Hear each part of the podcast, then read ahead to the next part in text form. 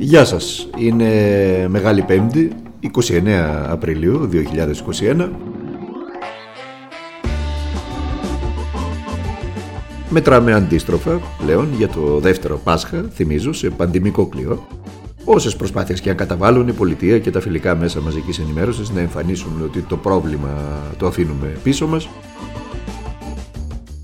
Είμαι ο Δημήτρης Χατζηνικόλας και ακούτε το καθημερινό podcast του Τμήματος Πολιτικών Ειδήσεων του Document, το τελευταίο πριν τις γιορτές του Πάσχα. Πάμε κατευθείαν στα καθημερινά.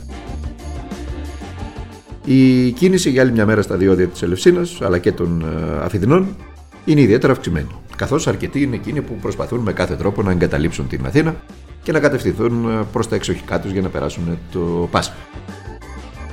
Σύμφωνα με το διοικητή της Τροχέα Αττικής, τον κύριο Σπύρο Λάσκο, μίλησε το πρωί στο Open, η έξοδος φέτος είναι διπλάσια από πέρυσι. Ενώ θυμίζω ότι πέρυσι ίσχυαν ακριβώς τα ίδια απαγορευτικά περιοριστικά μέτρα. Από τους δύο σταθμούς διοδίων, σε Ελευσίνα και Αφιδινέ, πέρασαν μέχρι χθες 35.000 αυτοκίνητα. Πέρυσι, για να έχουμε μια τάξη μεγέθους, είχαν περάσει μόλις 16.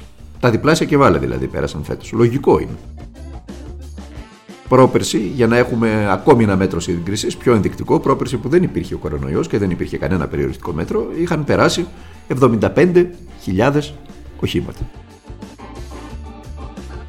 Σήμερα ανοίγουν και οι διαδημοτικές μετακινήσεις. Εντός της περιφέρειας. Έτσι, αυτές θυμίζω που επιτρέπονταν τα Σαββατοκύριακα, αλλά δεν επιτρέπονταν από Δευτέρα μέχρι Παρασκευή.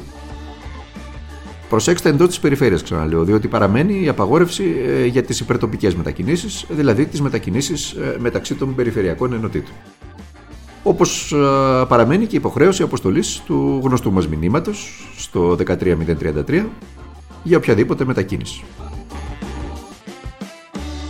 Φυσικά και αυτό είναι το πραγματικά αρνητικό, η πανδημία συνεχίζει να καλπάζει με τους διασυλληνωμένους σε μονάδες εντατικής θεραπείας να παραμένουν σε πολύ πολύ υψηλά επίπεδα για παράδειγμα, χθες Μεγάλη Τετάρτη, 805 συνάνθρωποι μας παρέμειναν διασυλληνωμένοι σε μονάδες ΜΕΘ. 63 δυστυχώς συνάνθρωποι μας έχασαν τη ζωή τους από την COVID-19, ενώ τα επιβεβαιωμένα κρούσματα ανήλθαν και πάλι σε 2.781. Ξαναγυρνάμε στην Κυριακή του Πάσχα, εκεί μπορούμε να μαζευτούμε πλέον, μια που πλησιάζει και η ημέρα, στα σπίτια για το κερτινό τραπέζι μέχρι λέει δύο οικογένειες έως 9 άτομα αν είμαστε σε κλειστό χώρο. Αν είμαστε σε ανοιχτό χώρο, έχουμε το προνόμιο δηλαδή να έχουμε ένα κήπο ή μία αυλή, έως 12 άτομα. Αν έχουμε μπαλκόνι, ανοιχτός χώρος είναι υποθέτω, 12 άτομα μπορούμε. Το θέμα είναι πώς θα φτάσουμε από την πόρτα στο μπαλκόνι, διότι από την πόρτα μέχρι το μπαλκόνι επιτρέπονται 9 άτομα. Στο μπαλκόνι επιτρέπονται 12. Είναι αυτά τα ευτράπελα, τα οποία είναι ασχολίαστα. Να πούμε ότι η μετακίνηση και αυτή η μετακίνηση προς, το, προς και από το γιορτινό τραπέζι θα γίνεται με την αποστολή SMS, τον κωδικό 6. Ενώ για τη σύσταση διενέργειας προηγουμένως οικιακού αυτοδιαγνωστικού τεστ δεν θα το σχολιάσω, θα το αφήσουμε καλύτερα, ειδικά από τη στιγμή που χιλιάδες συμπατριώτες μας, για χιλιάδες συμπατριώτες μας δεν ισχύει η δωρεάν διανομή του, όπως είχαν υποσχεθεί προ αρκετών ημερών οι κυβερνώντες, διότι δεν δικαιούνται, λέει, γιατί το επάγγελμα το οποίο κάνουν δεν επιτρέπεται.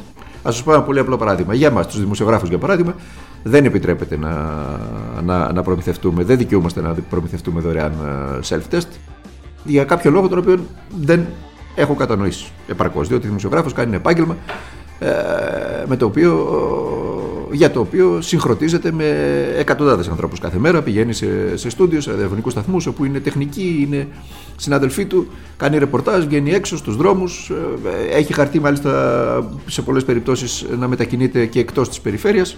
Συνεπώς, είναι κατανόητο γιατί, για παράδειγμα, ο δημοσιογράφος δεν δικαιούται ε, δωρεάν ε, διανομή των περίφημων αυτοδιαγνωστικών τεστ. Και φαντάζομαι, αφού δεν το δίκαιο ο δημοσιογράφος, δεν θα το δίκαιο και μια σειρά από επαγγέλματα εξίσου χρήσιμο και εξίσου απαραίτητο ε, τα τεστ για να μπορούν οι άνθρωποι να στοιχειοδός να ελέγξουν την, το αν ενδεχομένως και χτύπα ξύλο είναι θετική στον ιό. Κοιτάξτε, γιατί η μουσική επιβάλλει μεγαλύτερη ένταση φωνής και προσπάθεια ή επιβάλλει τους ανθρώπους να πλησιάσουν πιο κοντά για να ακουστούν και αυτό ευνοεί τη μετάδοση του ιού. Αυτός είναι ο λόγος, δεν υπάρχει κανένας άλλος λόγος. Δηλαδή, είναι... με σαφές ότι δεν έχει να κάνει με τον ήχο. Τώρα που δεν θα έχει μουσική θα μιλάμε ψιθυριστά. Όχι, αλλά δεν θα καταβάλλετε την εξτρά προσπάθεια που χρειάζεται να καταβάλλετε όταν χρειάζεται να μιλήσετε σε ένα χώρο που έχει δυνατή μουσική, η οποία στέλνει τα σταγονίδια σας και μαζί με αυτά και τον ιό μακρύτερα από εκεί που τα στέλνει η φυσιολογική ομιλία. Και αυτός που ακούσατε ήταν ο πρόεδρος του Πανελλήνιου Ιατρικού Συλλόγου, ο κ. Εξαδάχτυλος, ο οποίος απάντησε ή τουλάχιστον επιχείρησε να απαντήσει στο ερώτημα των ημερών. Ποιο είναι το ερώτημα των ημερών, στο γιατί ανοίγει η εστίαση και οι καφετερίες χωρίς μουσική, στα βουβά.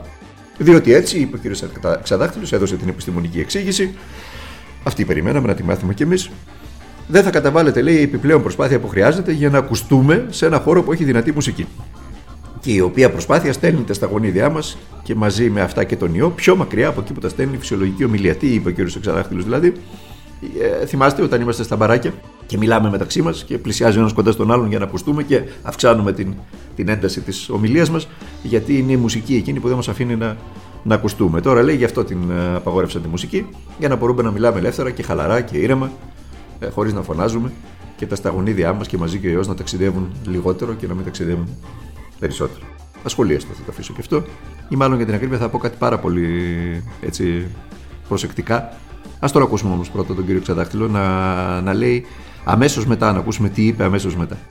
Φοβόμαστε ότι υπάρχει μια παρανόηση. Το πρόβλημα είναι πίσω μας. Το πρόβλημα δεν είναι πίσω μας. Είμαστε σε μια εύθραυστη πορεία βελτίωσης, σταθεροποίησης, αλλά δεν είμαστε στη φάση που έχουμε ξεπεράσει το πρόβλημα και τα έχουμε αφήσει όλα πίσω μας. Δεν είπε, προσέξτε, ε, τι δεν είπε ο κ. Ξαδάχτυλο δεν είπε ότι η ίδια η Επιτροπή δηλαδή, ή τουλάχιστον πολλοί από τη Επιτροπής, ήταν αντίθετοι με το άνοιγμα αυτό ε, λόγω των επιδημιολογικών στοιχείων. Λογικό και αυτό.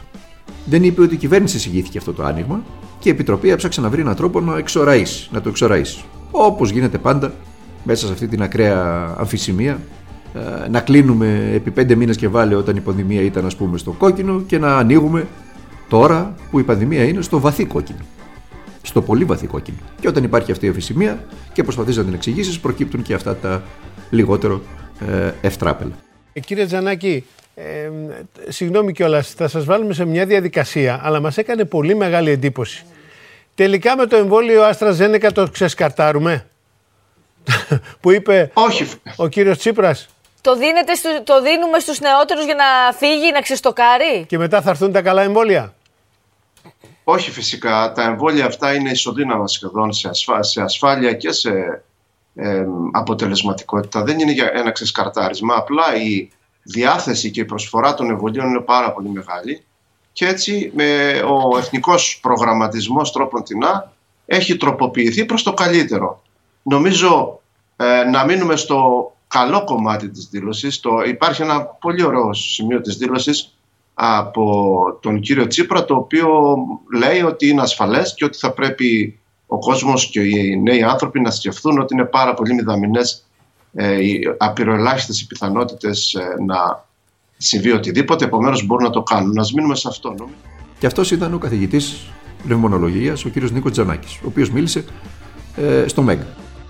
Και με το που ξεκίνησε την ομιλία του κ. Τζανάκης, ο επιστήμονας, ο καθηγητής πνευμονολογίας, αντί να το ρωτήσουν για το αντικείμενό του, που είναι και το θέμα των τελευταίων, του τελευταίου χρόνου, το ρώτησαν για τη δήλωση Τσίπρα. Για το περίφημο ξεσκαρτάρισμα των εμβολίων της Άστρα Ζένεκα.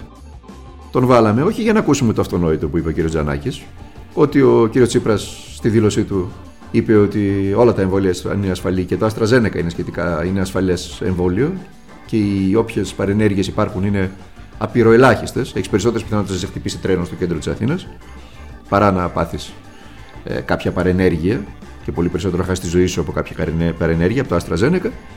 Όχι λοιπόν για να ακούσουμε αυτό το αυτονόητο που είπε ο επιστήμονας, αλλά το βάλαμε για να ακούσουμε τους δημοσιογράφους, οι οποίοι δήθεν στο ξεκίνημα της εκπομπής εντυπωσιάστηκαν αρνητικά από τη δήλωση Τσίπρα για το ξεστοκάρισμα και έσπευσαν να ρωτήσουν δήθεν αθώα τον πνευμονολόγο και καθηγητή για τη δήλωση αυτή.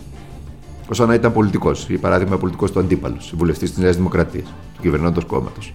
Να σας πω με απλά λόγια τι κάνανε οι συνάδελφοι. Έκαναν αυτό που νομίζουν χρέος τους, πήραν μέρος και αυτοί δίθεν έκπληκτοι στην εκστρατεία σπήλωσης του πολιτικού αντιπάλου του αγαπημένου των κυρίαρχων ελίτ του Κυριάκου Μητσοτάκη. Αυτό κάνανε οι άνθρωποι. Μην έχετε αυταπάτες, είναι δεύτερη φύση τους. Τόσο πολύ που το έχουν πιστέψει και οι ίδιοι. Ο κόσμος να καταραίει δίπλα τους, εκείνοι θα εντυπωσιάζονται αρνητικά από μια δήλωση στελέχους της αντιπολίτευσης. Γιατί πρέπει να δώσουν και τις εξετάσεις τους, αλλιώς θα φύγουν αυτοί και θα έρθουν άλλοι πιο πρόθυμοι και βασιλικότεροι του βασιλέως. Έτσι λειτουργεί το σύστημα και αυτοί δεν έχουν καμία πρόθεση να το αμφισβητήσουν, πολλό δε μάλλον να το πάνε κόντρα. Το αντίθετο επιθυμούν διακαώς να το υπηρετήσουν. Αυτή είναι δυστυχώς η κατάσταση στα ελληνικά μέσα μαζικής ενημέρωσης και ειδικά στις ε, εκπομπές των καναλιών, τις ενημερωτικές, τις δίθεν ενημερωτικές, τις πρωινές, τις μεσημεριανές και τις βραδινές. Τα έχουμε πει, έχει βγάλει μαλλιά η γλώσσα μας να τα λέμε, θα τα λέμε όμως εδώ στο καθημερινό podcast του Τμήματος Πολιτικών Ειδήσεων ή οπουδήποτε αλλού έχουμε βήμα για να τα λέμε. Εμείς ε, θα τα πούμε τώρα την ε, ερχόμενη Τετάρτη. Μέχρι τότε, τι να ευχηθώ, να ευχηθώ να περάσετε όσο το δυνατόν καλύτερα γίνεται αυτές τις γιορτές του, του Πάσχα με τους ε, λίγους φίλους και τους λίγους οικείους σας, όσους μας επιτρέπει δηλαδή ε, τα περιοριστικά μέτρα, με τα αγαπημένα σας πρόσωπα, να τα χαρείτε όσο το δυνατόν περισσότερο μπορείτε, να κλείσουμε ε, με αυτό που λέμε πάντα. Αλλά τώρα, λόγω των εορτών, ενώπιση των εορτών, έχει ακόμη μεγαλύτερη σημασία και νόημα. Ε, τίποτα στη ζωή δεν είναι δεδομένο. Η ζωή είναι ένα δώρο και πρέπει να το χαιρόμαστε και πρέπει να είμαστε και πολύ ευγνώμονες που μπορούμε να το χαιρόμαστε αυτό το μικρό δώρο, που μπορούμε να χαιρόμαστε ότι θα καθίσουμε σε δύο μέρες σε ένα γιορτινό τραπέζι με 3, 4, 5, 6 αγαπημένα μας πρόσωπα. Είναι πάρα πολύ σημαντικό ε, και νομίζω ότι είναι, ότι είναι υποχρέωση όλων μας να το αντιληφθούμε το πόσο σημαντικό είναι αυτό.